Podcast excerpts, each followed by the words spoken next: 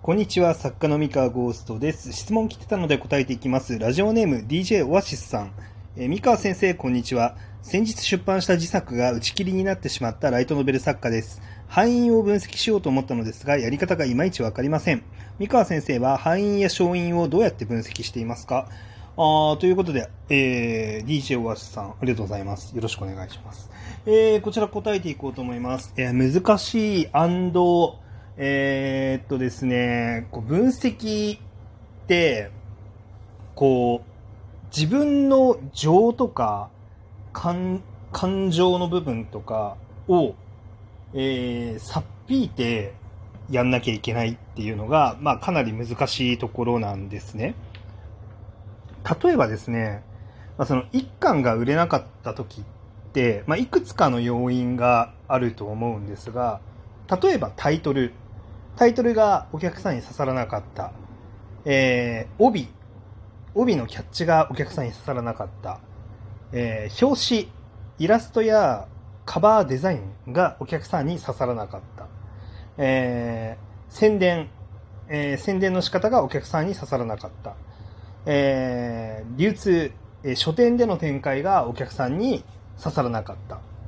外部要因。そもそも、えー書店にお客さん来てない、来てなかった。みたいな。まあなんかいろんな、あのことが掛け算掛け算掛け算で結果っていうのが、まあ出るわけなんですね。で、どれか一つが決定的な要因でしたっていうことは、まあほとんどないと思います。基本的には。で、えーで、こういう時にですね、えーその、なんで失敗したんだろうね？っていう時って、あのーなんだろうな、やっぱね、感情の部分をさっぴいて考えなきゃいけないんですね。で例えば、イラスト、あの表紙のイラストがお客さんに届いた、届いてないみたいな、えことを考えるときにですね、えっとですね、イラストのクオリティが低いなんてマジで思わないですよ。あの自分の作品の。やっぱりものすごくレベルの高いイラストレーターさんが基本的にはついてくれますし、えーライトライトノベルの場合はあのクオリティが低いわけでは、まあ、ないんですよ。で、えー、とだけどその刺さんなかったっていうのは多分事実としてあるんですね。でそこって結構認めるのって心理的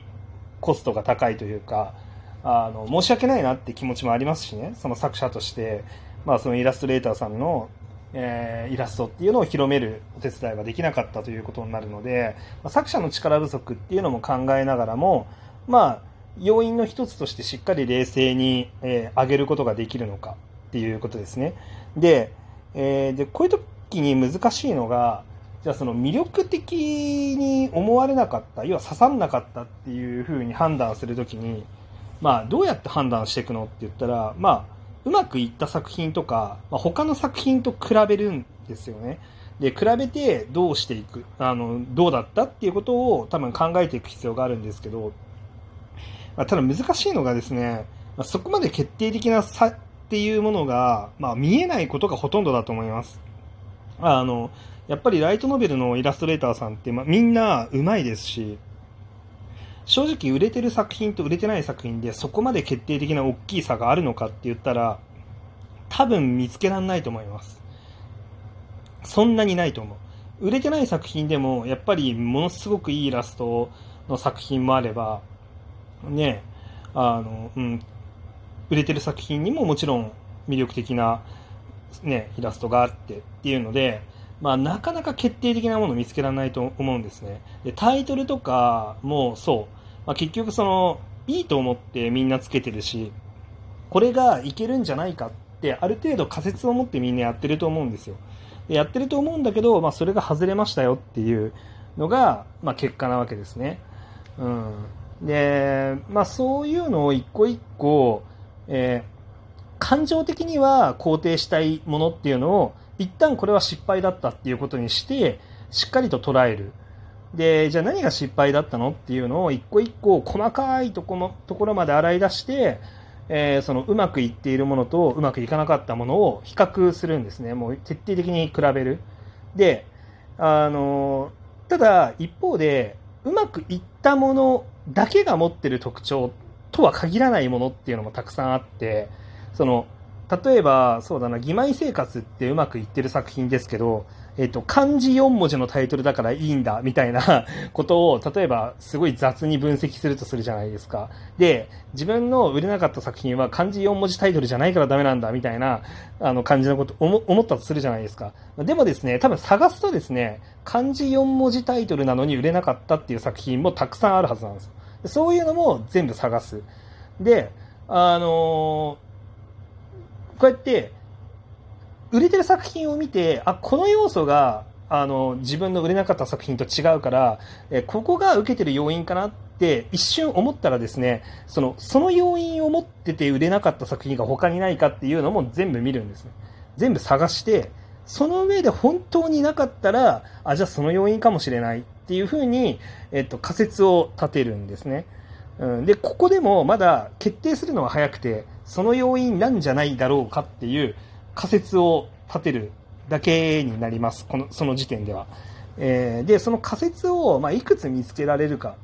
っていうところが勝負で、えーと、その仮説を見つけたらですね、えーと、次の作品ではその仮説が合ってたかどうかっていうのを検証するんですね。つまりそこの課題を、え、クリアしたものっていうのを出してみると。で、結果どうなるのかっていうのを見てみると。まあ、そうじゃないとわからないっていうことですね。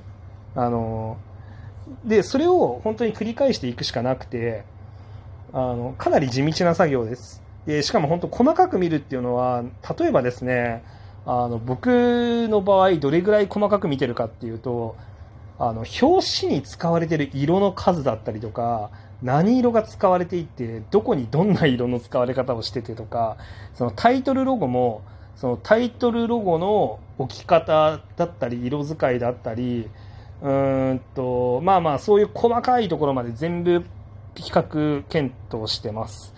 で、帯とかもそうですね、まあ、本当に一文字単位で、えっ、ー、と、よく見て、なるほど、みたいな、使われてる単語の方向性とか、まあ、あの、まあ、タイトルとかもそうですよね。でそういうのを、まあ、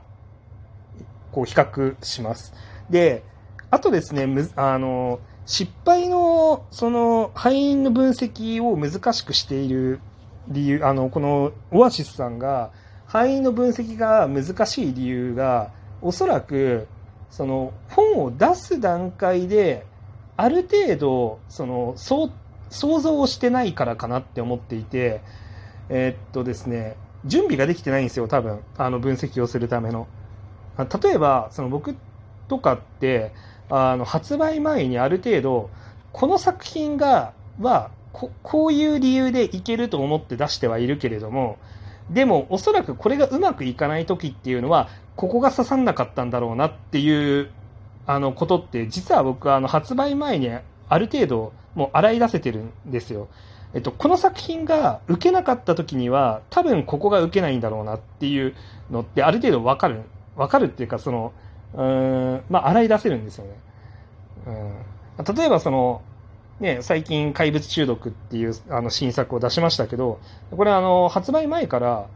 ある程度、例えばそのジャンルが今の人気ジャンルじゃありませんっていうところとか、えー、っと、そのバトルものだけど表紙に女の子しかいませんとか、まあ、ちょっと色の使い方というか、そのなんだろう、あの、これはね、イラストそのものじゃなくて、えっと、カバーデザインなんですけど、ちょっと背景に、こう文字がたくさん散ってるんですね。この文字がたくさん散ってるっていうのが、ちょっと画面の見づらさにつながっちゃってる可能性もあるっていうので、あの、そのあたりが、まあ、結構面白くてかっこいいデザインだったけど、えっ、ー、と、ど、どう転ぶかな、みたいなこととか、まあ、こういうのを、まあ、ある程度その、出版前に想定しておくんですね。こことこことこことみたいな。で、その、まあ、要はそのバトルものだったら、まあ、女の子だけじゃなくて、主人公のかっこいい、あの一面っていうのも分かったりとか、まあ、主人公と女の子が両方いた方がいいのかなとかって、まあ、いろんなパターンがやっぱりあって、まあ、その中であえてあの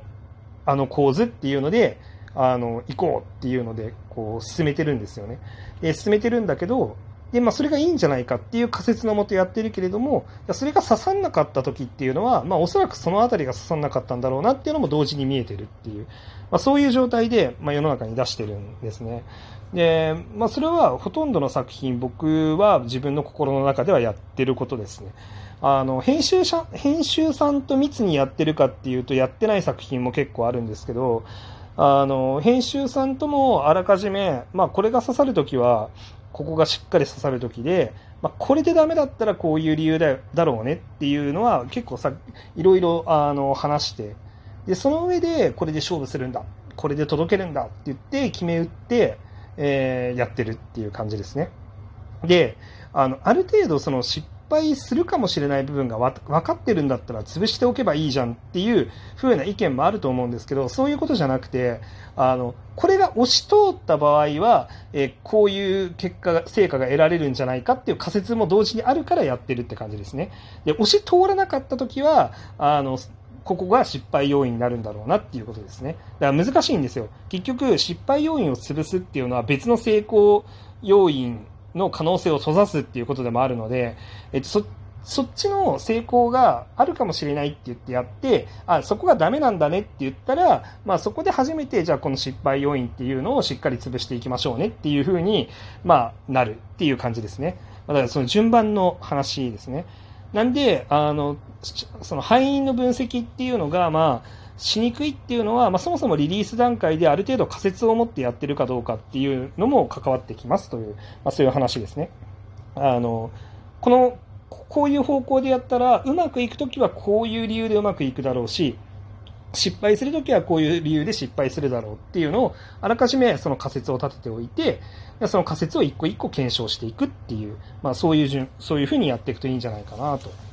思います。まあ本当はね、この辺りのことは全部編集さんや営業さんみたいな人たちにね、丸投げして、あん何も考えずに作品を作りたいっていうのが本音ですけどね。まあ、えー、考えられる人は考えといても損はないんじゃないかなと思います。というわけで今日の話は以上です。それでは。